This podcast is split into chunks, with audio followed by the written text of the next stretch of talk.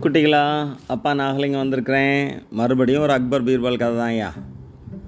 இந்த சமயம் என்னாச்சுன்னா அக்பரோட மகாராணியோட தம்பி அவன் வந்து ஒரு பெண்கிட்ட தப்பாக நடந்துக்கிறான். அப்போ அது அக்பர் ந- கவனத்துக்கு வருது. அவர் உடனே நீ வந்து என் மூஞ்சில முடிக்கக்கூடாது இந்த ராஜ்யத்தை விட்டு வெளியே போயிரு போயிரு அப்படின்னு சொல்லிடுறாரு. எங்கே போவான்? அவன் அரசவை உறுப்பினர் வேறு. ஆனால் பெண்ட்டை தவறானது தப்பு தானே கரெக்டாக தான் அவர் ஆர்டர் போடுறார். இதை கேள்விப்பட்டு மகாராணி தம்பி தானே அவனுக்கு போய் பேசுவோம்ட்டு ராஜாரை போய் பேசுகிறாங்க நீங்கள் திரும்ப அந்த அரசவை பதவி அவனுக்கு தரணும். அவனை வெளியே அனுப்பக்கூடாது அப்படின்னு ப்ளீட் பண்ணுறாங்க ராஜாவோ இல்லை அவன் அப்படி தவறு பண்ணவனே அப்படிலாம் சேர்த்துக்க முடியாது. தப்பு. இல்லை ராஜ குடும்பத்தை யார்கிட்டனாலும் மிஸ்பிஹேவ் பண்ணலாம். அப்படின்னு அந்தம்மா சொல்கிறாங்க உடனே அக்பர் சொல்கிறாரு சட்டத்துக்கு முன் அனைவரும் சமம்.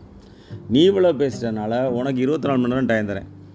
நீயும் இந்த ராஜ்யத்தை விட்டு வெளியே போயிடணும். ஆனால் நீ என் மகாராணிங்கிறனால உனக்கு ரொம்ப விருப்பமான ஏதாவது ஒன்றுங்க இருந்தால் அதை அந்த அரண்மனையில் தான் எடுத்துகிட்டு போய்க்கலாம். அப்படின்னு சொல்லிடுறாரு. அழுதுட்டு அந்த பொண்ணு வெளியில் வர்றாங்க மகாராணி.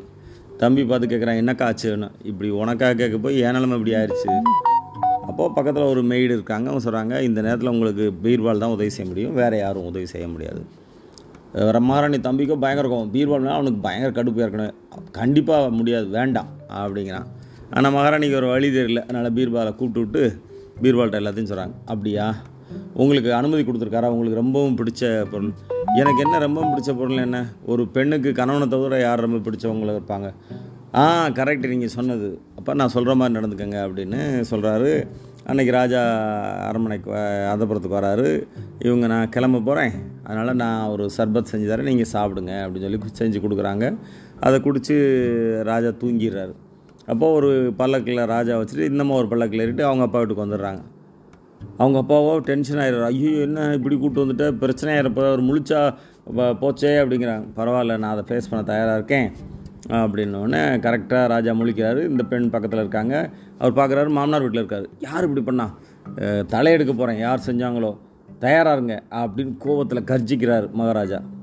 அப்போது மாறன் சொல்கிறாங்க நான் எல்லாத்துக்கும் தயாராக இருக்கிறேன். நீங்கள் நீ கொள்ளலாம் நான் சொல்கிறத நீங்கள் கேட்டுட்டு செய்யணும் அப்படிங்க சரி சொல்லு. என்ன செய்யணும்? நீங்கள் நீ அனு அரண்மனை விட்டு நேற்று வெளியே போக சொன்னீங்க. எனக்கு ரொம்பவும் பிடிச்ச ஒரு பொருளை எடுத்துகிட்டு போகலாம்னு சொன்னீங்க. எனக்கு தங்கம் நகை ஆயிரம்லாம் முக்கியம் இல்லை. ஒரு பெண்ணுக்கு கணவன் தான் முக்கியம். அதுவும் நீங்கள் அந்தளவுக்கு என்னை நல்லா நடத்திருக்கீங்க. நான் ரொம்ப நேசிக்கிறதும் நீங்கள் தான்.